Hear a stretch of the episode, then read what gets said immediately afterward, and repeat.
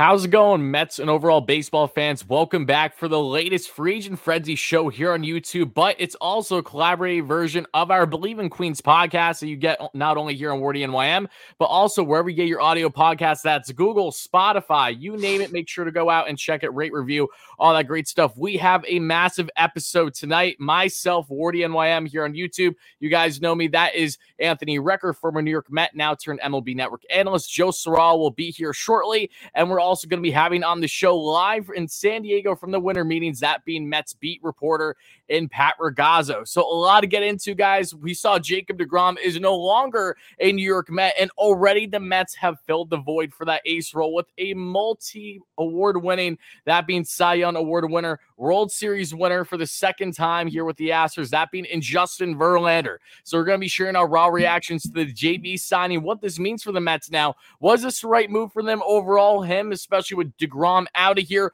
What moves are on the horizon for the Mets as they are not done with starting pitching? Brandon Nimmo updates on him. A lot of craziness going on live here in the winter meetings, but we have a lot to get into. But before we get any further, I just want to shout out everyone here on the live chat here on YouTube. Make sure to smash that like and subscribe on. Greatly appreciate, folks. If we have time, we'll try to get to some questions at the end of the show. And of course, have to let you all know that today's show is brought to you by Bet Online. Bet Online is your number one source for all your sports betting needs. So make sure you head over to betonline.ag using promo code BELIEVE at BLEAV. That we get a 50% off welcome bonus. Bet online, it's where the games begin. And now, folks, let's let the show begin. All right. Wreck, my goodness, I know you sprinted to get here. I mean, Joe, he thought he was going to be here on. We thought that we were going to be perfectly on time for this one, but just like every other show, it never works that way, does it?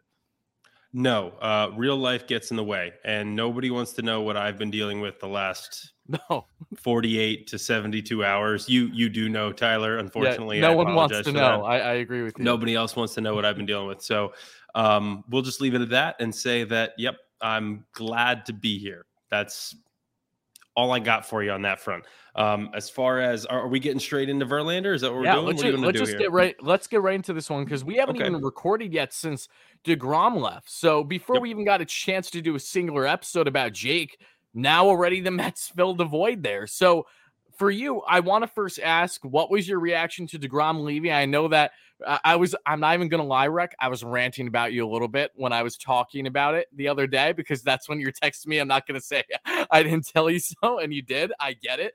But one, I know you feel good about that at least being right. Two, I want to no, know how do you feel no. about Justin Verlander? I know you're joking. I want to know. No, I really don't. I really don't. I really wanted Jake to come back and be a Met. Like, no, no, this I is know. what's funny. This was what's funny. This is what's funny. So I go on Twitter. I go, you know, I go online when I speak when, when I'm on MLB Network. I haven't gotten to speak about this stuff on there yet. I'm on later this week.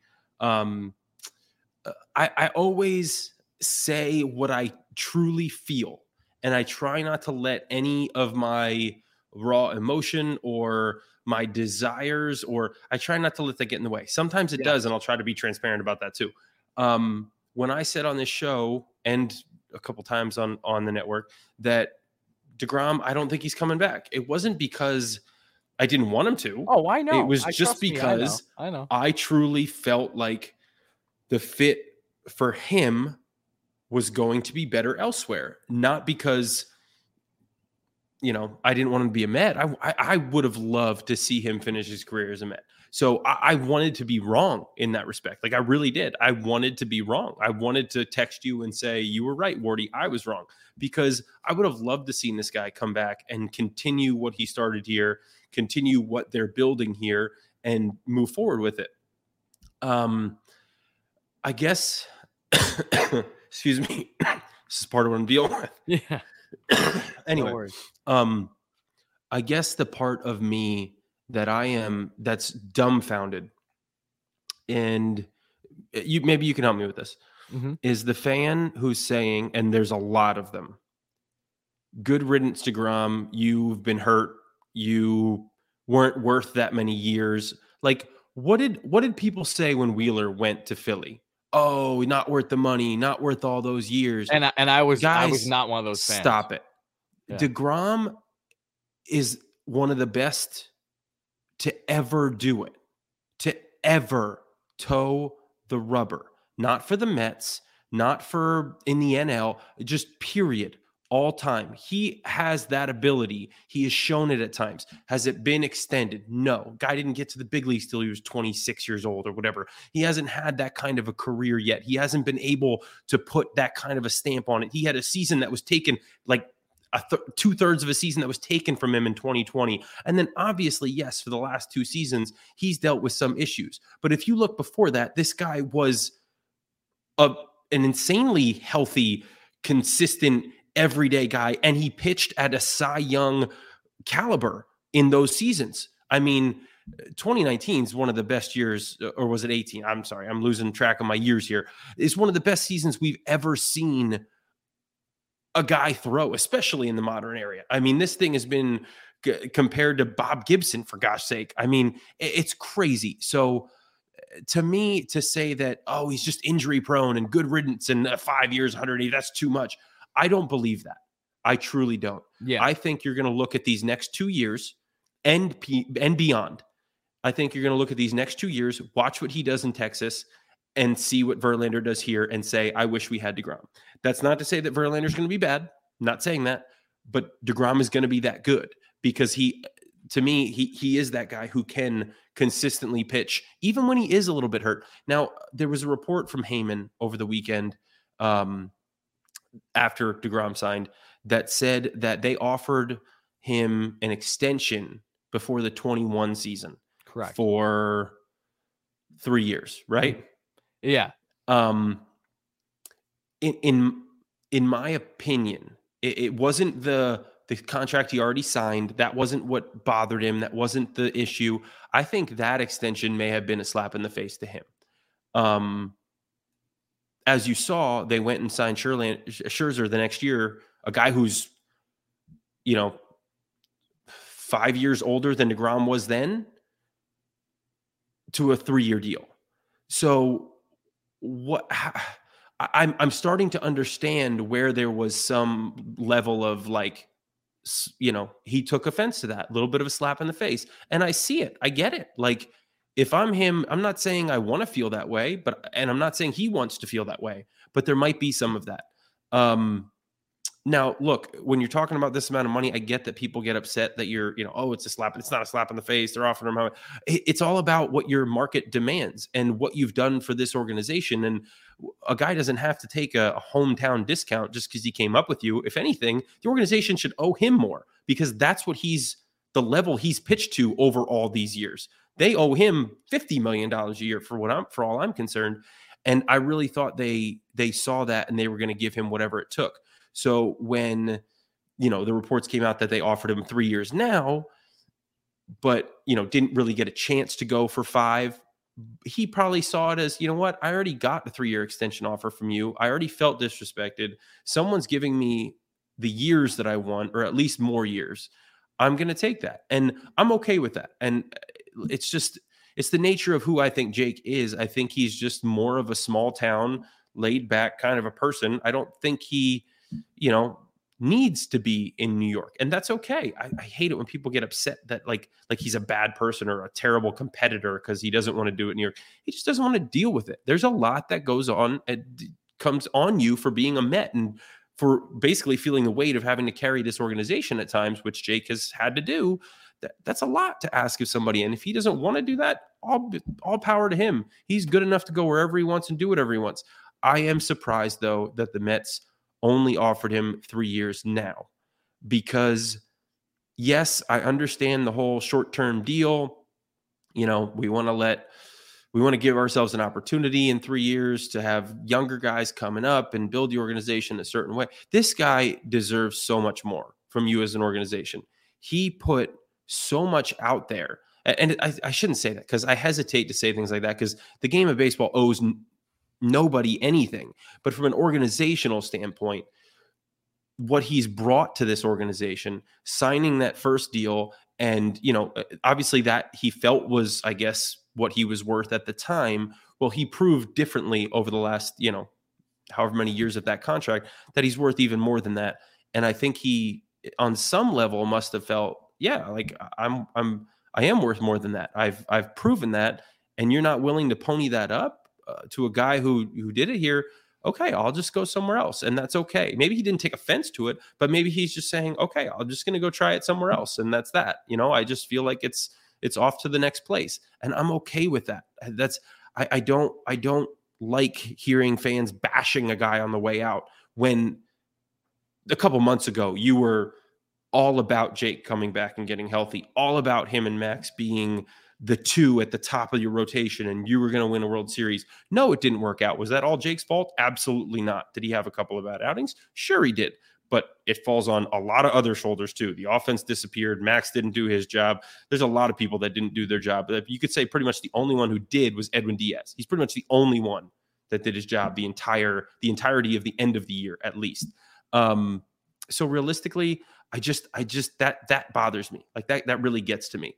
Um here wait be kicking him on his way out because he's he was he was so much more to this organization.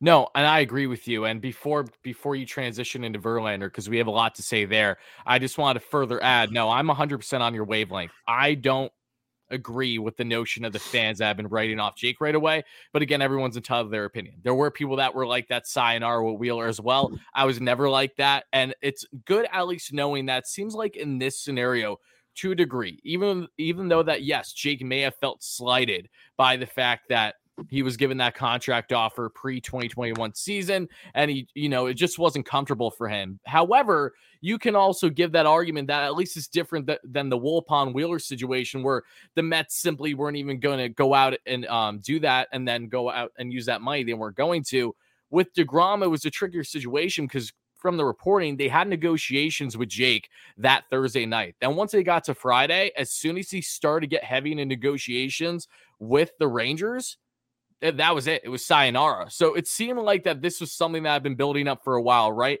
There's been a lot yeah. of rumblings that we saw throughout the year that Jake seemed like he was distancing himself more from the for the Mets, uh, from the Mets. And I, I tend to agree. When you actually look at it, I agree. He wasn't that same type of Joeville as positive pitcher that we've seen. And again, a part of me was thinking, well, you know, it's because he's missed so much time over the past year. He's probably just frustrated, wants to get on the mound and get things cooking and rolling. But you could tell that there was some distancing going on. And I think it's just a shame because now when finally the Mets have an owner that's adamant about being a consistent contender, a team that's going to be in a winning phase for years on end, it felt like the prime time that okay that has to sway jake right? Because he hasn't had that his entire career other than you know 2015 2016 but the point is is that there wasn't consistency there. Now we're finally going to start to get consistency at the mets level when it comes to having deep runs going into playoffs things of that nature. So from jake's side you can understand where he's coming from and from the mets you can also say hey we were never given the final offer would they have won five years? I don't think so. I, I, never mm. got that impression from the Mets, mainly because of the fact that they knew. I think they're crazy if they wouldn't have, and that's just my that's that's yeah, and, and I wanted Jake, and I want I would have been in favor if the Mets signed Jake to whatever it was. But again, that's also the homer of me talking that just wants Jake to be in Queens and you know be you know the next best thing since Tom Seaver, for instance. I I want to see a statue of Jake, but that isn't going to happen now. And you could tell though that with Jake's connection with the Mets, that wasn't as much a priority as it was for him to one make sure he gets the bag, a longer term deal, and again he he's again, he's a Jacksonville boy. I see him wearing the cowboy hat. He's gonna love Texas. I I, I know that for a fact, and he's probably gonna thrive pitching in that stadium specifically as well. So I, I'm curious to see how the future holds for Jake. But I'm not one of those people that's holding any grudges.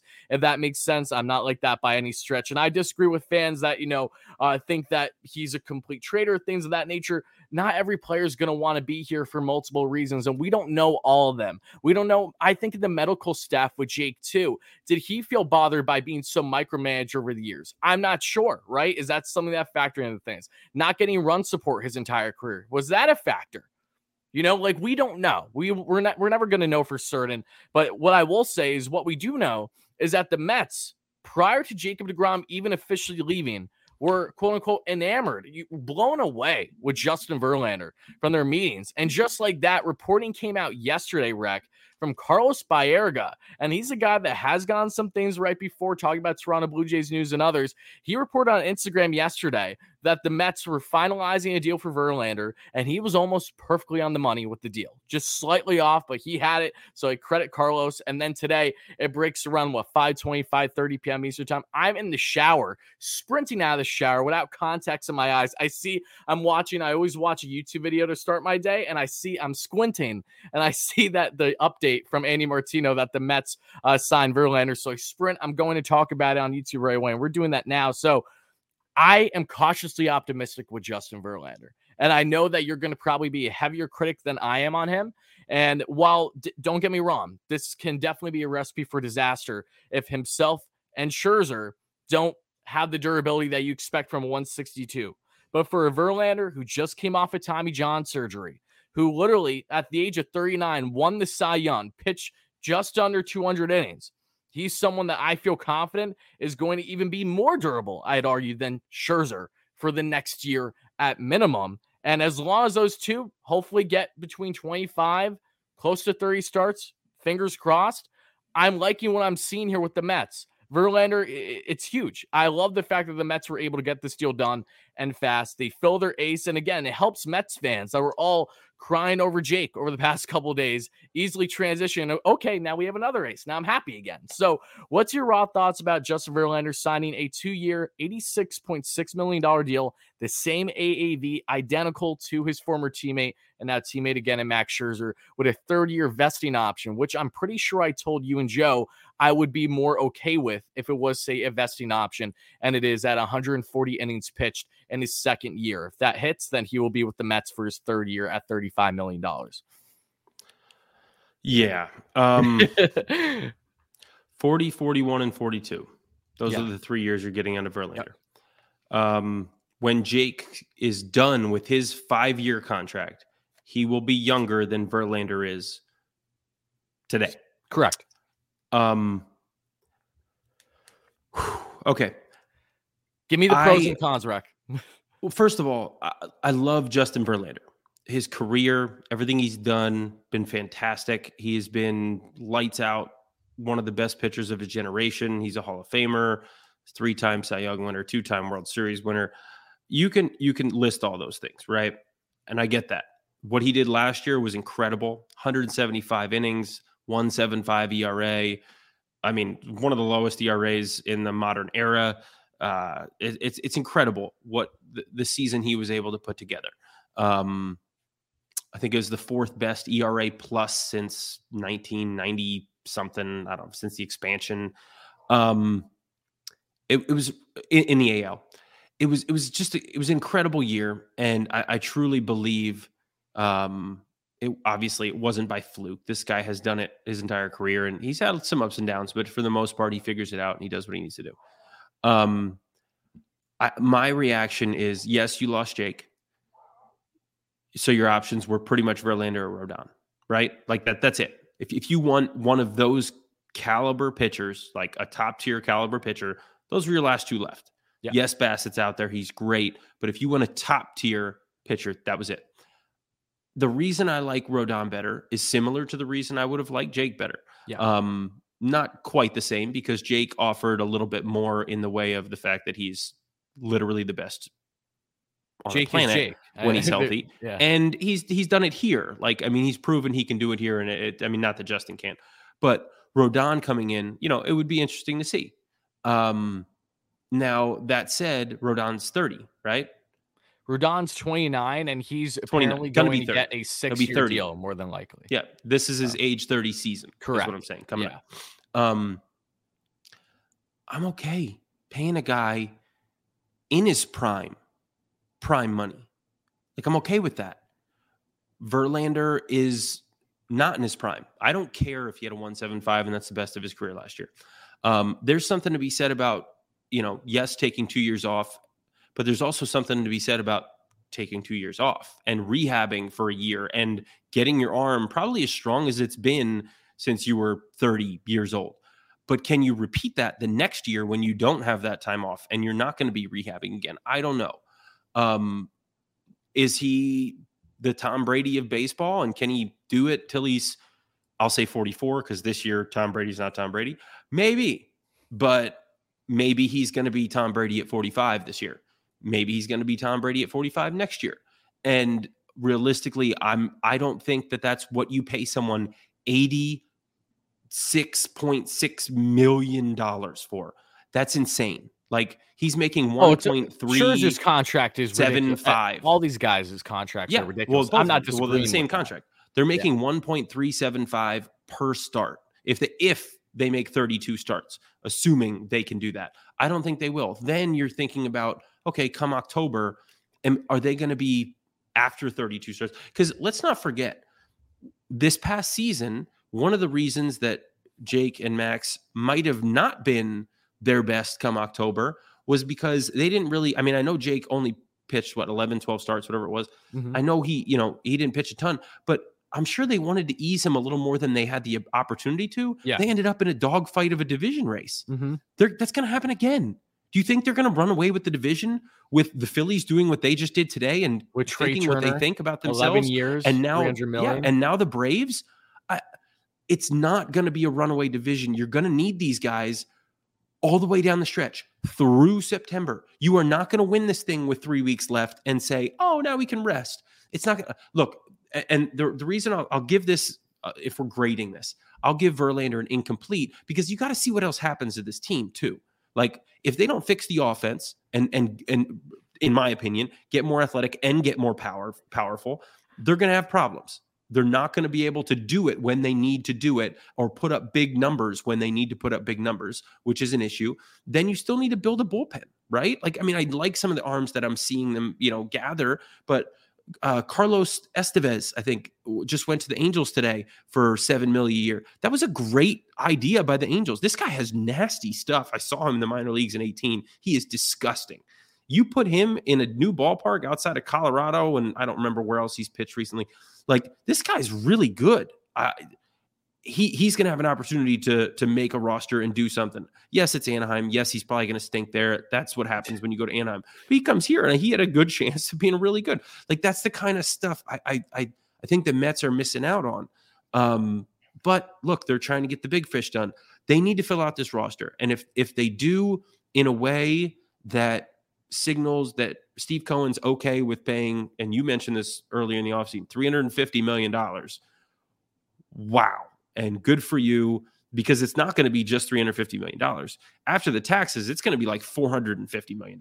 Oh, um, that that's the big you, thing. The Cohen tax is going to kick their ass. And yeah. And you I, still I have, that, and you still have all the penalties that they're going on that they're facing this year. Say they would have signed Rodon. Yes. They would have not had, they yeah. would have lost more draft picks and worse draft picks, and they would have lost a million dollars. That's going to happen again next year. So they're not going to be able to sign any more, you know, qualifying free agents again. Like, I, I, get it, and and it's it's it, you you want to go down that road. That's a CBA thing. The players should have held their ground on certain things. They didn't. Whatever. Um, but realistically, I just I thought they could have done better with the money, and that's that's where I differ. I think you could have gotten more, even though Rodon would have been more expensive because it would have been more years. He would not have been more expensive on an AAV. He wouldn't have actually been that close, to be honest with you. I think he would have been less than what Jake got. I think he would have been, what did Jake get? Like 37, I think, a year. I think this guy would have been in the roughly 32 to 35 million dollar range a year, AAV wise. So to me, yeah, I would rather have that in the prime of his years, even though he has some injury history, because he's really freaking good. And I could have gotten him for those years. I don't care if it's a longer, you know, a longer contract. I'd rather give that and get more of those prime years than potentially $86 million out the window. See, which could happen here. And while I was in favor of Rodon, and I would still love Rodon. Now, I don't think it's going to happen at this point. I think other teams are going to prioritize no, him heavier. No, not at this longer point. term. I don't see it happening. What I will say though, and I think this is in more of defense with the Mets and what they're trying to do here, it's clear that these short-term high AAV type deals and this win now stage for at least the next three years, right? They're no, wait, wait. Just let, let me finish, Rick. I am. I am. Uh, the, the point here is that it would appear that the Mets are trusting what a guy like Max and Verlander can give you on the short term than taking a potential risk even on, say, Jake five, six years, Rodon six years. Not only I, I know the draft pick compensation comes in as a factor for them, it 1000% does. And when that thinks otherwise is silly, it, it has for the Mets since Steve Cohen came into this point, at least. But I really think it's with the fact that these guys are still uncertainties with health. I think the Mets rather take those risks with uncertainties at high AV short term because Cohen can handle it without a problem. And then they still have their eyes set on potentially a Shohei Ohtani next offseason. And two years from now, there's some massive pitchers that are going to be available in the market that are more reliable, more durable. They could sign to long term deals. So I really think that all these, there's a lot of factors that are going into the Mets' decisions. But I think, especially with a guy like Rodon, only having his past two years have been great. However, we saw that in his dominant year with the White Sox before he parted, he his velo dipped drastically in the second half. He was not fully healthy that year. Finally, had one truly fully healthy season now with the Giants, and also what was his walk walk year. I think the Mets are looking at those factors and they don't want to take as much of a risk for long term commit commitment on, on, guys, similar to what they've been dealing with Jake in recent years, for example. I think that's the mindset that they have right now. If they're going to have issues, they rather be on the short term. That way they can go out and change things as soon as either next year or the following year with the rotation. So, uh, again, I would have loved Jake and Rodon. Either of them, 100%. But I'm also not going to look at the Verlander signing as something where, okay, he's about to be 40 years old. He's going to be shelved what he once was. Could he be? Yes but that is yet to be be proven. And I'm going to make a very bold statement right here, Rec. And I, I pray I'm right, and I'm sure you pray I'm right too. I think Justin Verlander is going to pitch more innings than Jacob DeGrom next season. That's my I mean, take. I could see that happening. Um, but will he be what you need him to be in October? And that that's has yet to be seen. Yep. That well, that's that's where that's where uh, people got mad at me earlier today because I said online, uh, you know, I, I wanted to be positive about this signing, but I can't be all positive about it. And and I was talking about winning now versus sustained success, and I, I mentioned sustained success, and people latched onto that.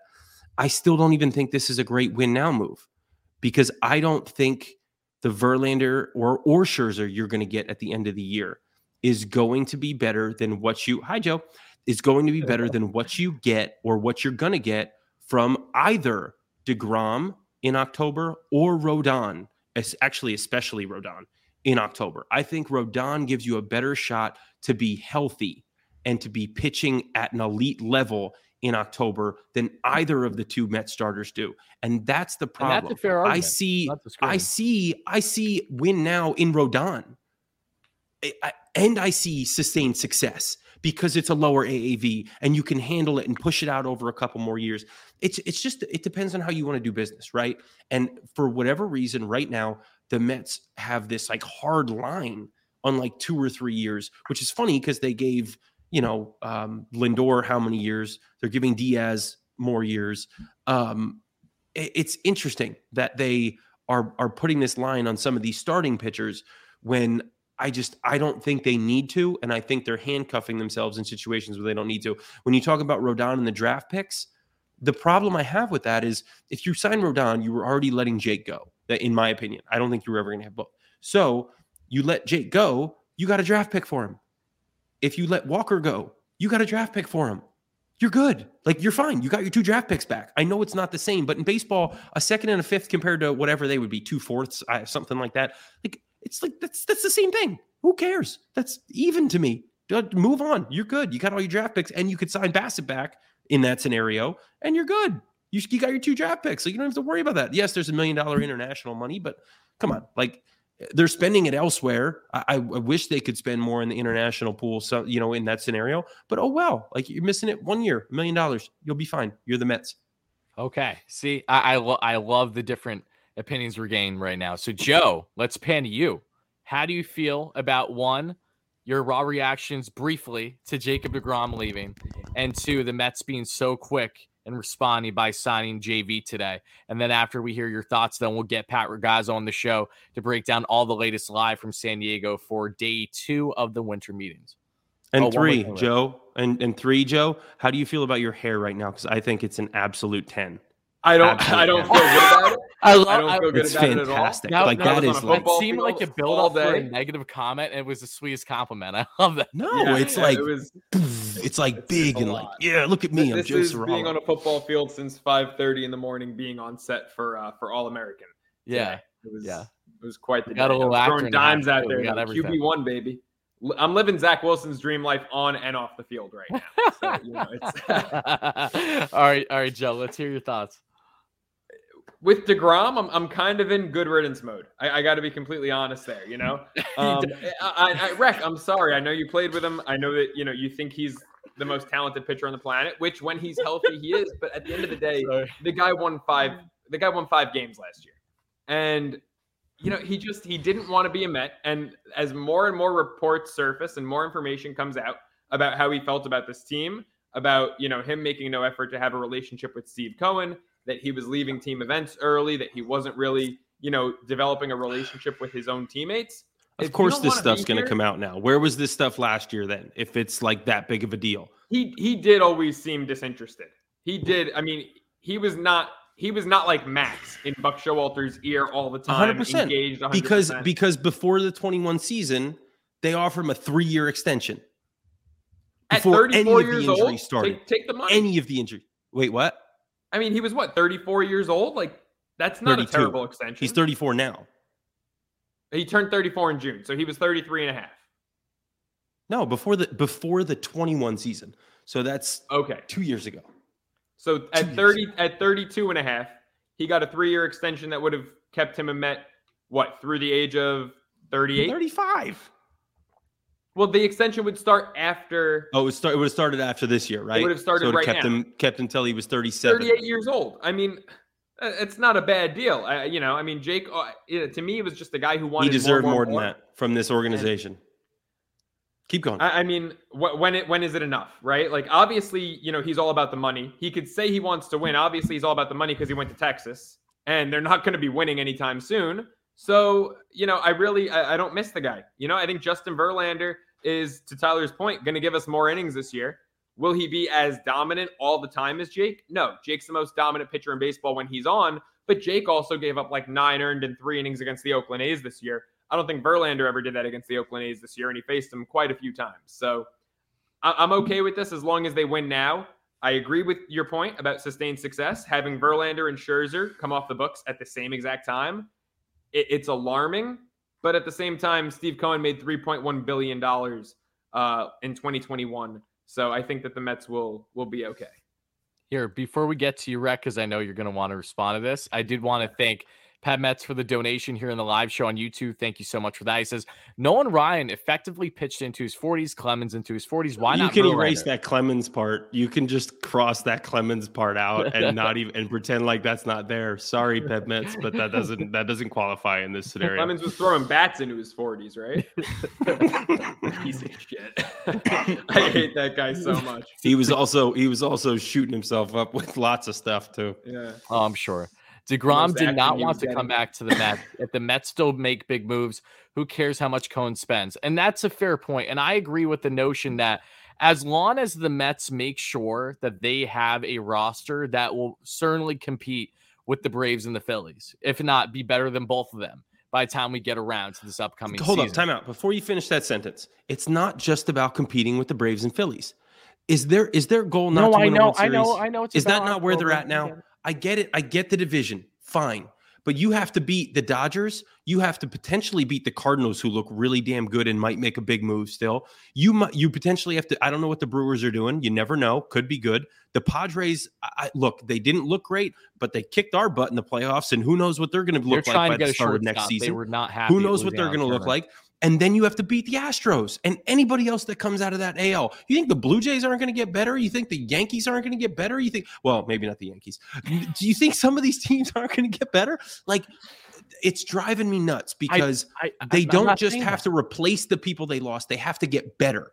And if you're not going to do it by bringing Jake back because that was your best pitcher. I don't care that he didn't pitch. I know he didn't pitch, but he's still the best pitcher on the planet. He still gives you your highest ceiling if he's on your team. And the fact that he's not, you've just lowered your ceiling. And I, I get it. He wanted out. Maybe that's not your fault. But I don't see Verlander as your highest ceiling, especially because he might not be around in October or he may not be pitching his best. He might give up nine to the damn Oakland Athletics at that point. I don't know. But I just, I, ugh, getting angry. I, I, I want them to win. I want them to be able to win a World Series. I want to look at this team in the spring and say they are very well rounded. They may not be perfect. They don't have to be perfect. You can fix it at some point in the middle middle of the season, although they haven't really wanted to do that because they still don't want to part with players. But you have got to be pretty darn close. And there's no help coming from the minor league still outside of Alvarez, you know, being your DH, maybe Baty playing third. You don't know that yet. Vientos, I don't know if they're going to trade him or not. They they they just talk crap about his defense too much for me to think he's going to be a, any part of this team. Um, there's no help coming.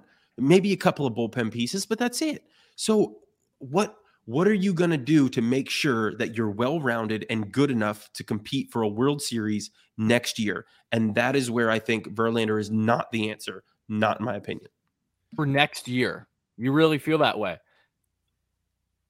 Yeah. Verlander, who Rodon. I, I, would rather have Rodon. I think you have a better shot. You're paying him probably $10 million less. I wanted Rodon could, but, more. But, but can't, can't we take money out of the equation on that though? Like if we're I don't know. At- I don't know. I don't know. Do you know full well that Steve Cohen wouldn't have signed an extra player for $10 million, you know, this coming season if he had that extra 10 million? You don't know that. I don't, I don't know. Think signing he might have a hard line on a number. I, I, really don't think signing Verlander as opposed to Rodon is going to impact the next starter he signs because there, there will not. be one more starter signed. And no, that's, that's fine. No, no, no. There's going to be another starter. But what about another bullpen piece, a known quantity?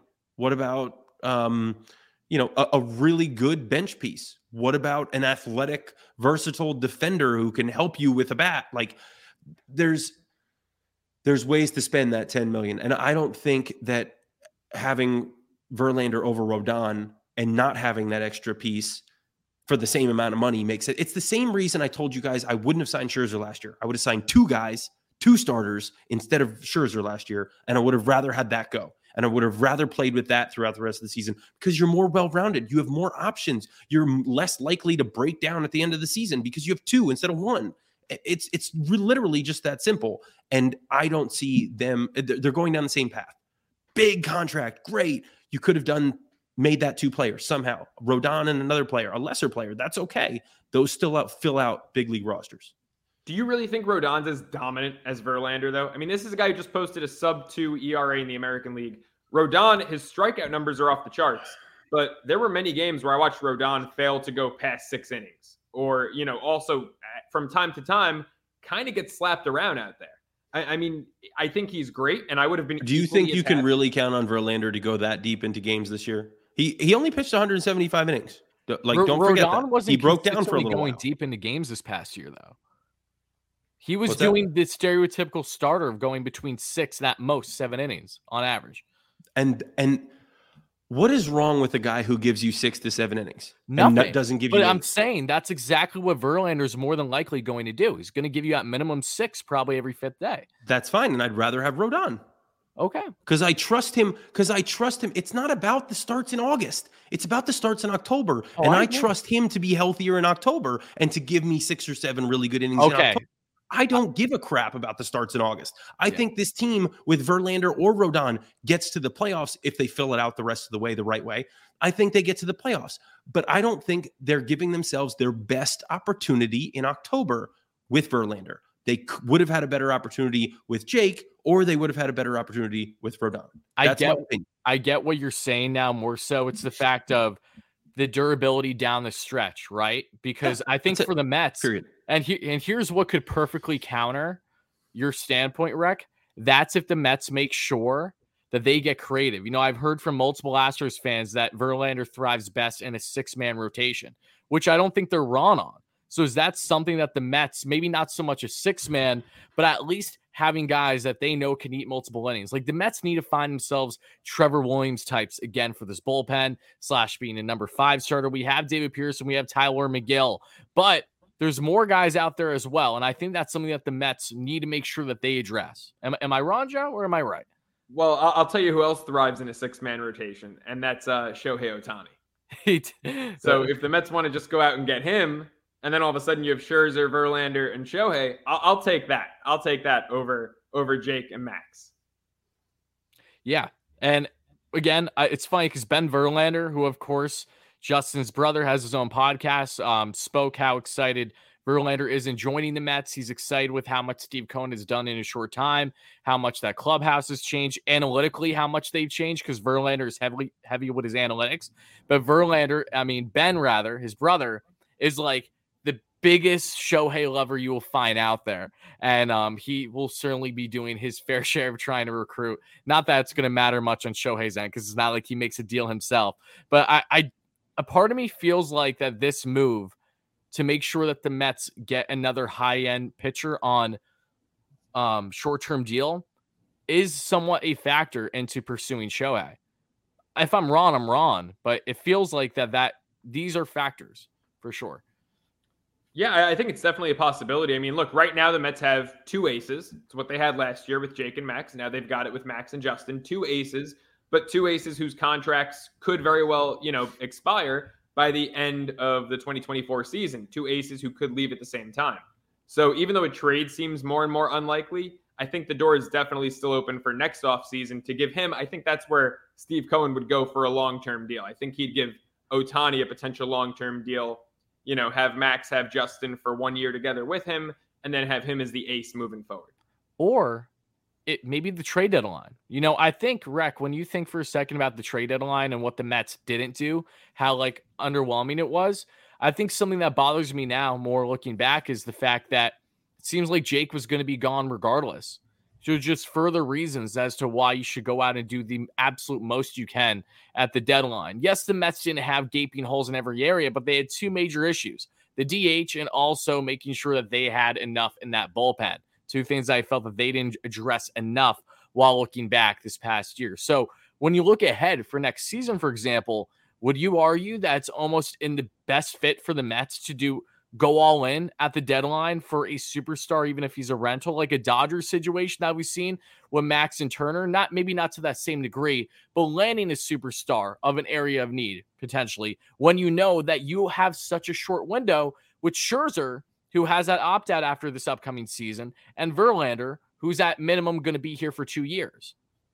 It's, it's going to depend on on where the team's at in the situation. Yeah. Um. And I, I look, I, it's it's it's terrible to say that. I want to be able to give you an answer, yeah. but no, you're you're not. Wrong. I'm going to need to see. I'm to need to see Max and Justin at that point. I'm going to need to see the records in the division, know how much of a lead they have, Will they be able to rest them? I don't think they're going to be able to. This division's going to be insane. I think Miami's going to be. I thought they were going to be better last year. They weren't. I still think they could be better this year with that staff they could potentially put together. If Edward Cabrera is healthy all year, if Sixto Sanchez shows up back on the face of the planet at some point. Um, and obviously with Sandy Alcantara, I don't know if they're trading away Lopez or any of these other guys, Jesus Luzardo. If they keep all those guys, though, look, yes, the Mets the Mets rate Pablo Lopez. Outside of that, that staff is ridiculous. Um, I, I just I, I, I think there's just so many things that go into that. I I don't want to say and commit myself to yeah they should go out and get the most expensive rental because they have a shot because I don't know how I'll feel come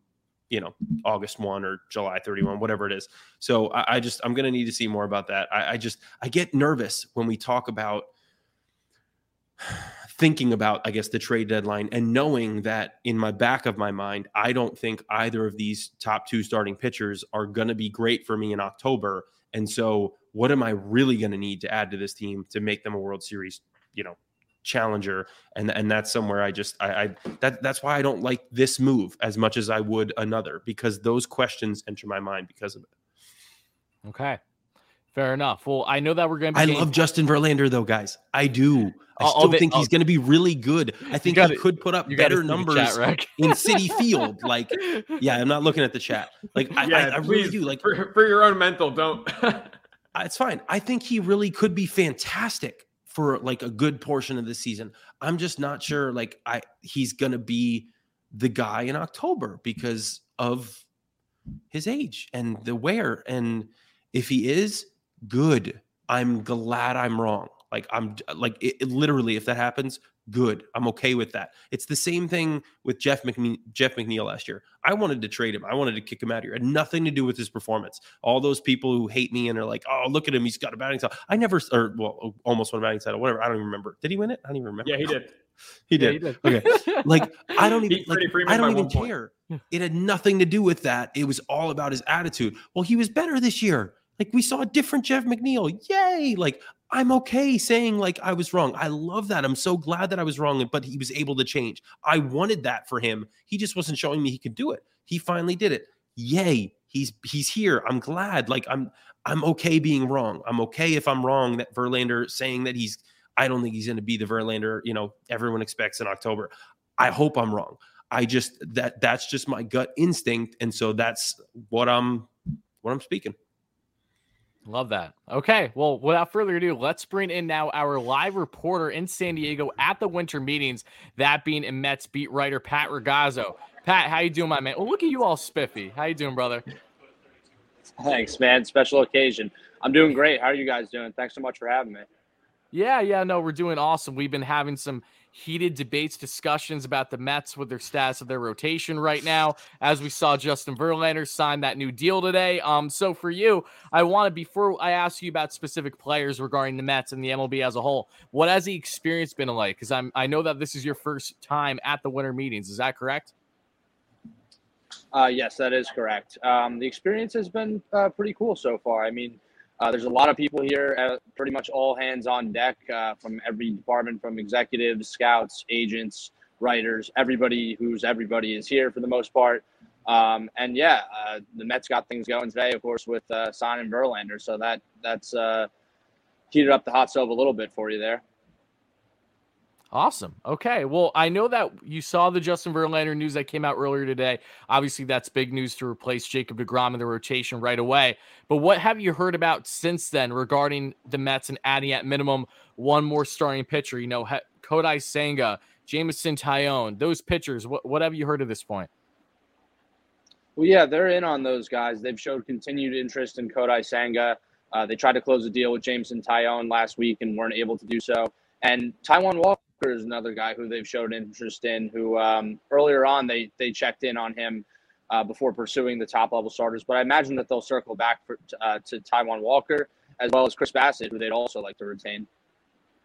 Okay. Yeah. I mean, when when I think about the Mets and their rotation, you know, Kodai Senga is someone that I personally would really love to see uh, if they can get it done. I know he's going to cost a multi-year deal for sure. Um, Joe, especially for you, is Senga someone who you would prefer over, say, the Taillons, the Bassitts, the Walkers? Then you have the even lesser guys that aren't bad pitchers, but you know you don't know how much you're going to get in the Striplings, the Heaney's, etc.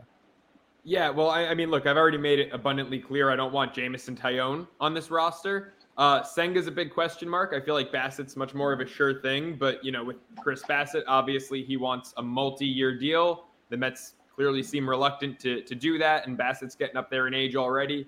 So Bassett versus Senga, you have to weigh the pros and cons. But Pat, I- am actually right now a little more interested in position players uh, because Brandon Nimmo and Aaron Judge are by far the best outfielders on the market. Huge decline after that. What, what's your gut telling you? I know Nimmo is actually in San Diego right now for winter meetings. Uh, do you feel like there might be some substantial progress made this week? Do you feel like the Mets are looking at other options? I saw that Yasiel Puig. Not that he is a perfect replacement. I saw he's also at winter meetings right yeah. now. What, what are you thinking about the position player market?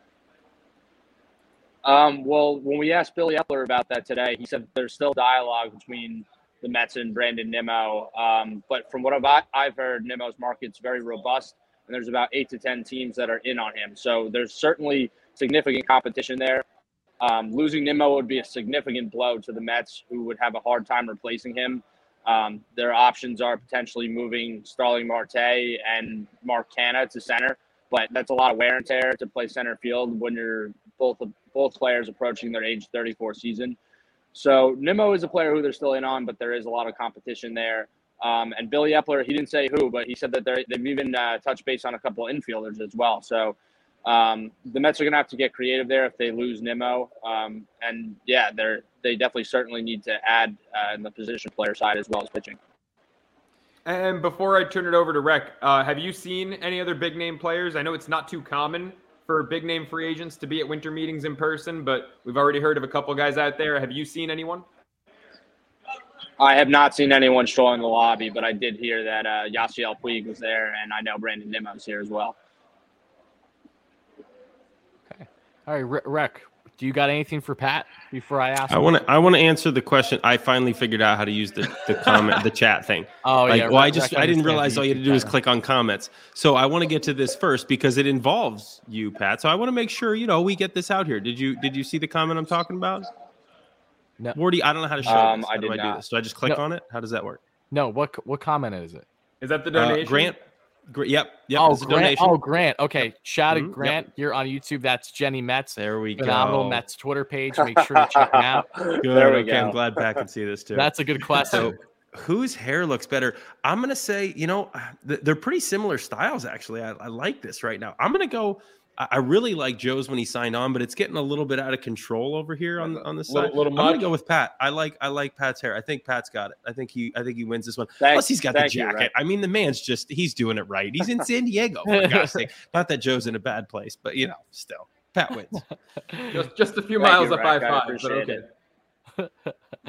okay. Of course, of course. So I'll get to my question real quick because yeah. uh, I mean they've we've touched on a couple of things already, right? Starting pitchers.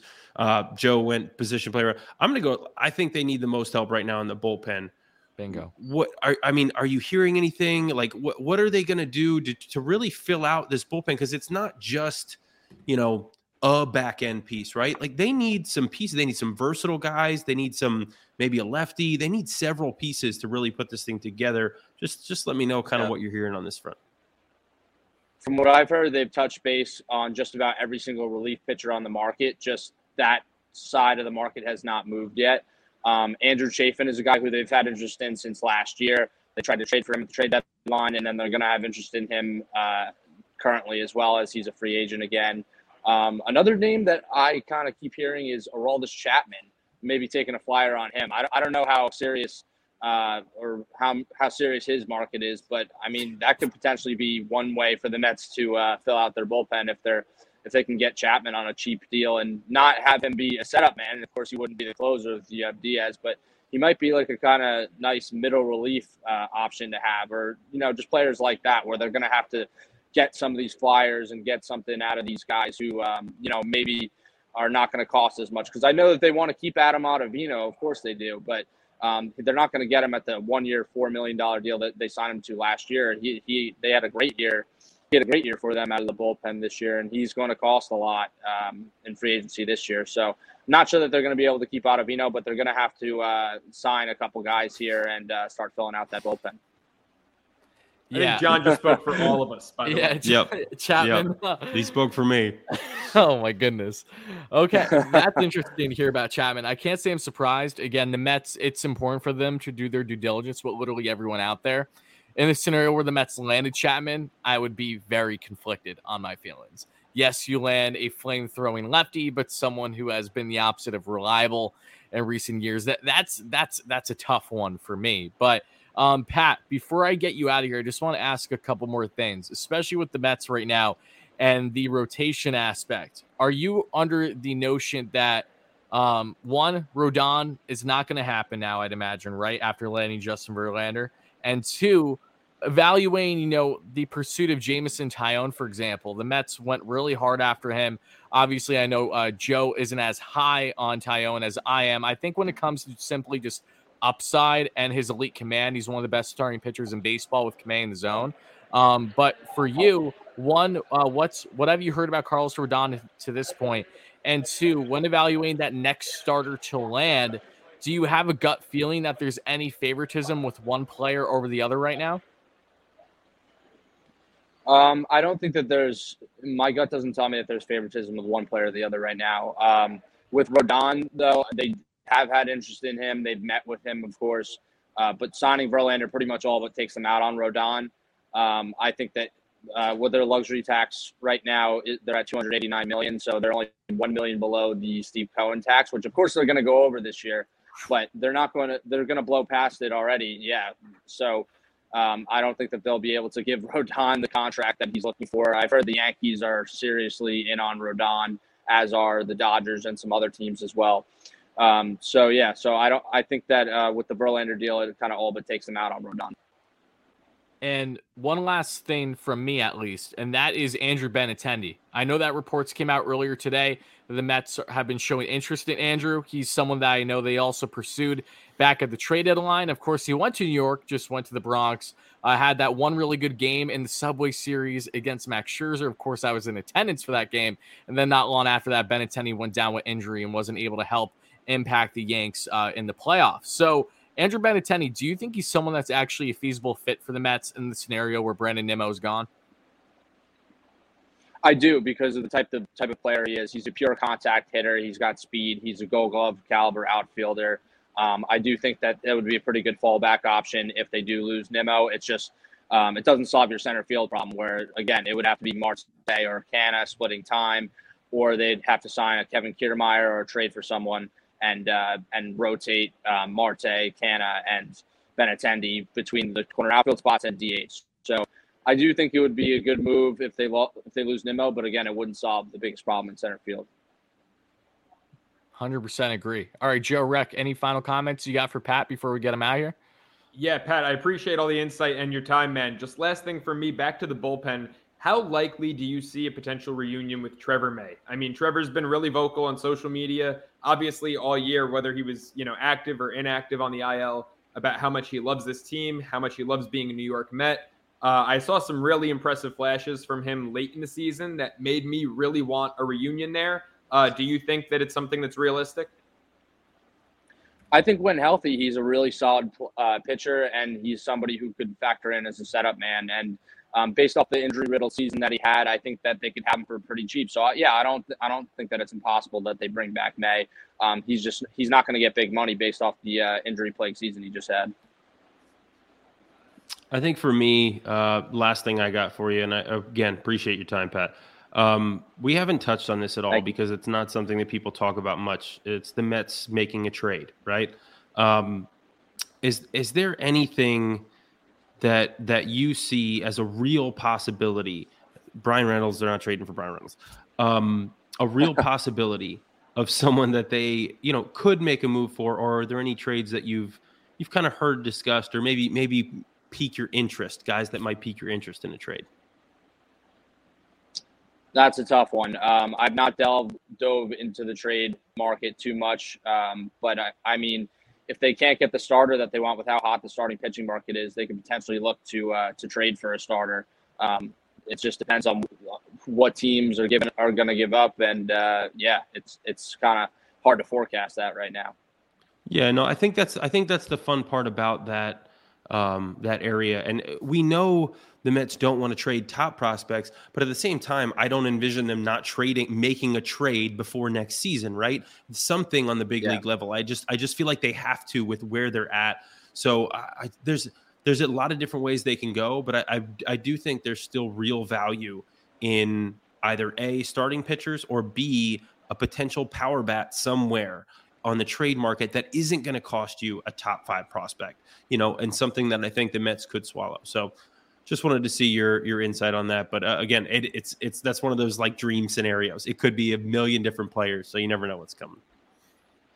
Well, just take a look at last year too, where they they uh, needed a starting pitcher and they went out and they traded for Chris Bassitt. So we could see something like that if they can't get what they want on the free agent market, or if they lose Nimmo and they need another bat. And and I agree with you, the power is a area that they struggled in last year and definitely could insert more into the lineup. I know they're very fixated on run creation, but uh, that is, you know, kind of how you do solve that problem of run creation. And especially if you're, you lose some of your uh, bigger name pitchers, you need to have offense there. And uh, especially if you're going to compete with the Phillies now, they got Trea Turner and um, they have a monster lineup there. So, um, so yeah, I, I, think that maybe starting pitching and, uh, you know, maybe power could be something they could explore on the, on the trade market. I agree with you there.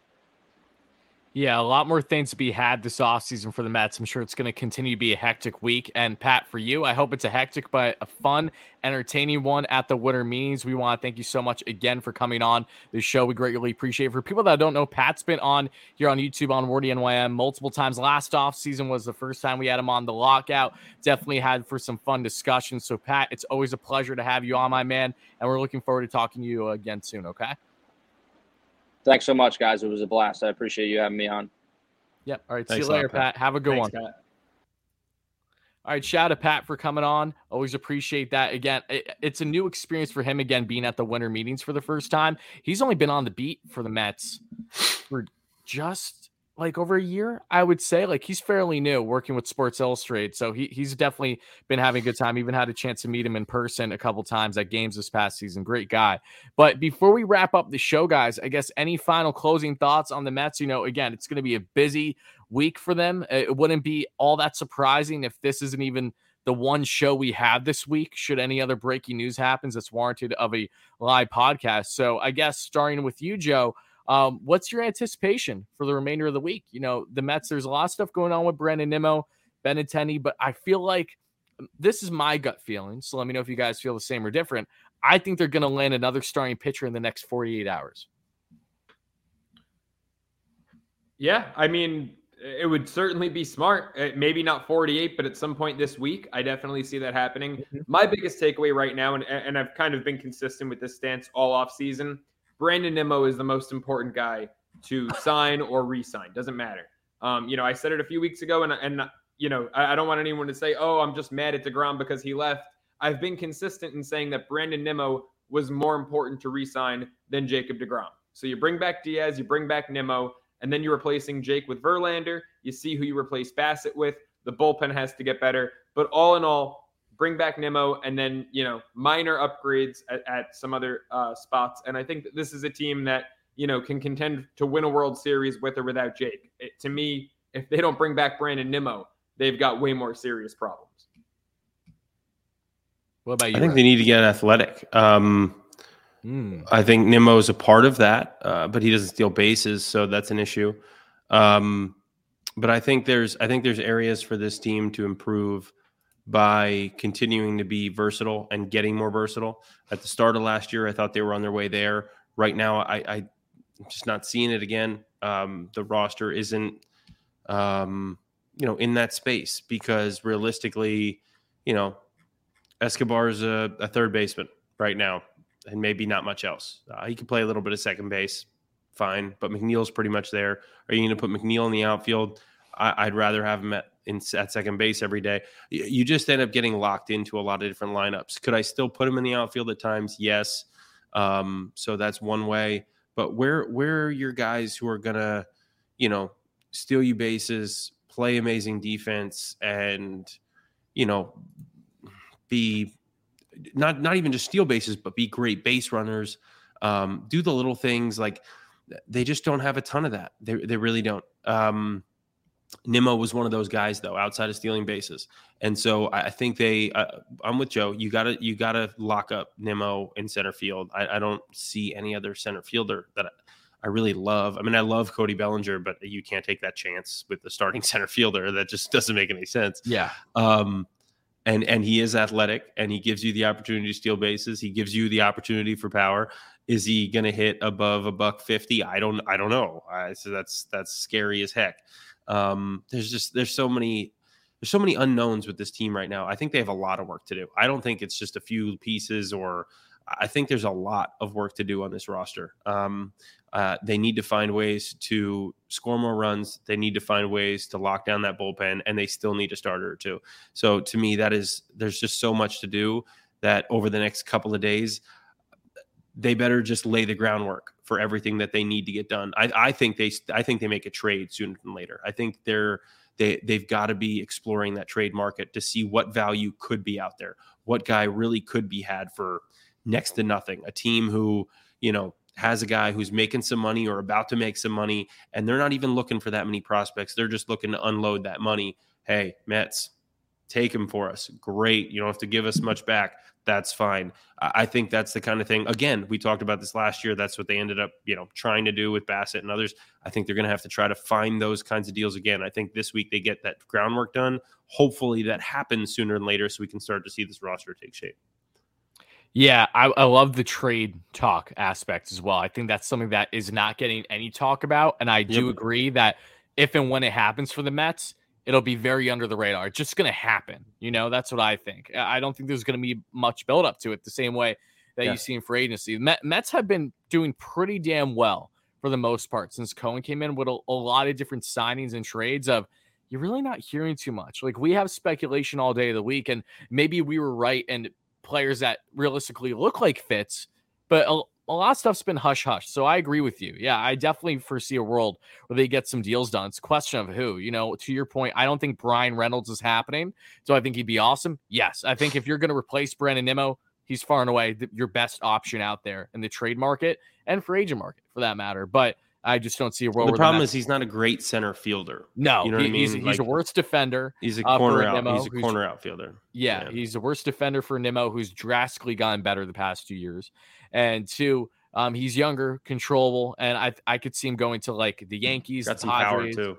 He does have some power. He, he's a yeah. really appealing player for sure, and he's definitely going to get dealt at some point to the highest bidder. But overall, uh, Brandon Nimmo, I think when it comes down to not only his performance but his character, um, maybe I'm reading too much into it, but he he's the most selfless player imaginable, and he's just that type of player that I feel like you want on a winning team.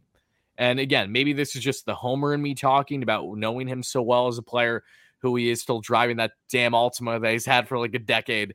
But he just he's just that type of player, that good vibe presence, that team now, team first. It's always about the team first. It has never been about Brandon Nimmo when he steps on the field. It's always about the Mets. And that's something that I greatly appreciate about him. And those are the type players that you need to win and have success at the MLB level. It's as simple as that. And I think he's someone that should certainly be heavily considered on bringing back at absolute minimum. Because, I mean, if we find ourselves in a world where both Brandon Nimmo and Jacob deGrom are not Mets next year when they looked like essentially priorities number one and two heading into the offseason, aside from Diaz, that would be absurd and something that I, as a fan, am not going to be comfortable with because how are you going to replace him properly? But before we get out of here, guys, I do want to address two two donations here in the live show. Pat Metz, thank you so much for the dono. He says, I appreciate Anthony's view, but Rodon's most innings was 178 in 2022. Don't blame the Mets for not wanting to go five plus. Check in with Trevor Williams as the six starter bullpen was an asset. I agree with Trevor Williams. I would love him back. I think he's just going to be too expensive for the Mets, unfortunately. Do you guys agree or disagree with that? I think you hit the nail on the head, Wardy. I think he's going to cost more than he really realistically should. Um, but I'd love him back in that swing role. Yeah. Would he be too expensive if you signed Rodon for 10 million less a year? I'm not going to let it go. I'm just telling you, this is the kind of stupid stuff that you could do with that. If you're going to say it's too expensive, then don't sign Verlander. That's no, but, but but independent of the starting pitching situation, I've always thought that Williams was going to be overpaid because of the great year he turned in last year, as opposed to who he really he's not going to he's not going to get paid starter money. Nobody's going to think this guy is going to be there four or five. They're going to say he's a swing guy and he's not going to get paid. He's not going to get paid 15 million a year. Like it's just not going to happen. Over under 10. It's a good number. Um, yeah, because I, I wouldn't give under. him more than six. No, I'll take under. Okay. Because if, if you can get Trevor Williams on a two year, $12 million deal, I would mm, give him mm, that. I would say 216. That's pushing it for me. And this was all independent of any starter that they signed. I just That's eight million a year. You could that'd be free if you signed Rodon instead of Verlander. Oh my goodness. I would do two for 18, uh, two for 16, like Rec said. I wouldn't even bat an eye with it. I would get Trevor Williams at minimum $8 million a year people don't seem to realize just how important he is for this team, especially would, with. Probably I don't think he can replicate most... I don't think he replicates the same thing he did as a Met. I, I, I really don't. I love Trevor Williams. Don't get the, this. A Met elsewhere, fall into this, or just when I faced Trevor Williams in, in 2016 or 17 in the minor leagues. I thought this dude was filthy. He was with the Pirates throwing 96, 97 sinkers, cutters, curveballs, slider. He was so good. I thought he was going to dominate. Um, not throwing that hard anymore, and obviously not quite the same pitcher, but he's very I, he's good. I just I don't I don't know that he's gonna do it again. That's all I'm trying to say. Would you argue that he has a higher likelihood of doing it again with the Mets next year at minimum than Adam Ottavino? Say that again. Sorry, I'm getting some family Oh no, no worries. We're gonna wrap up the show in the second. I would say, but would you argue that Williams is more likely to have another strong year with the Mets versus Adam Ottavino? um, uh, so basically, you're making me pick one of these guys, right? Yeah. Um, I would take Williams over Ottavino. I think okay. he'll. I think he has the opportunity to repeat what he did more so than Ottavino does. Yeah. I, I okay. would too because Scherzer and Verlander are probably going to start a combined 54 out of 64 starts that you'd expect. So I, I would go Williams too for that reason because he could slot in for 10 starts if needed. I see 1200 here in the uh, live stream with the donation. I was talking about Thomas Szapucki. He's been talking about Thomas Szapucki as the inside joke literally since the day that man took the mound in San Francisco. Thank you so much for the donation, brother. I appreciate that. And that was a good donor- start, right? That was a good start, right? yeah. I think it went well, right? Yeah, yeah, sure. Yeah. ERA of 54. That's Funny. a very good comment. Dylan Moore is fantastic. I got to I, I got to kid. see him in spring yeah. training with Atlanta. I actually agree. He's a yeah. great kid too. He's a great person. I love that kid. Um, I really Get like him and Nimmo on the team and just lead the league in. I, I just don't know why Seattle would give him up, but still awesome. I mean, if they add, if Seattle adds like a Michael Conforto, could it be more feasible? Potentially. I mean, they, they have a glut of outfielders. I mean, I know yep. he so, I mean, he could play the infield too. I've seen him play the infield too. Second so. base, right? Those are the type of mm-hmm. guys mm-hmm. I want the Mets to get. If you're going to be 100%. versatile, I want 100%. give me more Jeff McNeil's. Basically, is is what I'm trying to say here. Well, I'm thinking Seattle goes out and signs Judge, and then Dylan Moore becomes available very cheap. Who says no? It, it, happened in MLB the Show a couple months ago when I was playing. Seattle signed Judge, and I was like, "That's actually I would like that." I would because I, I, don't think the Mets are going to get him, and like I would really rather see him with Seattle than San Fran or the Yankees. Yeah, uh, I, I, like Seattle. They're America's team now. I, am I'm, I'm rooting for them. Aside aside from Paul Sewald's comments, you know, I, I, am oh, yeah. I'm down. I'm down. But uh, guys, I think that's going to do it. This was a whirlwind of an episode, longer than we should have done it per usual. So stay tuned. If we do have another live show this week, that'll be because breaking news happens that is warranted of an immediate discussion. But guys, make sure to check us out wherever you get your podcast for Bleav in Queens as always, and make sure to rate, review, all that great stuff. Also, make sure to hit that like and subscribe button here on YouTube. Greatly appreciate. It.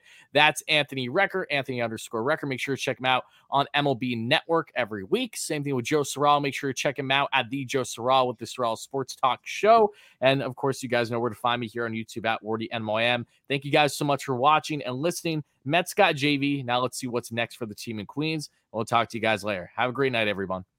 I'm so glad I can see the chat now. I know what's being said. Thank you for listening to Bleav. You can show support to your host by subscribing to the show and giving us a five star rating on your preferred platform. Check us out at Bleav.com and search for B L E A V on YouTube.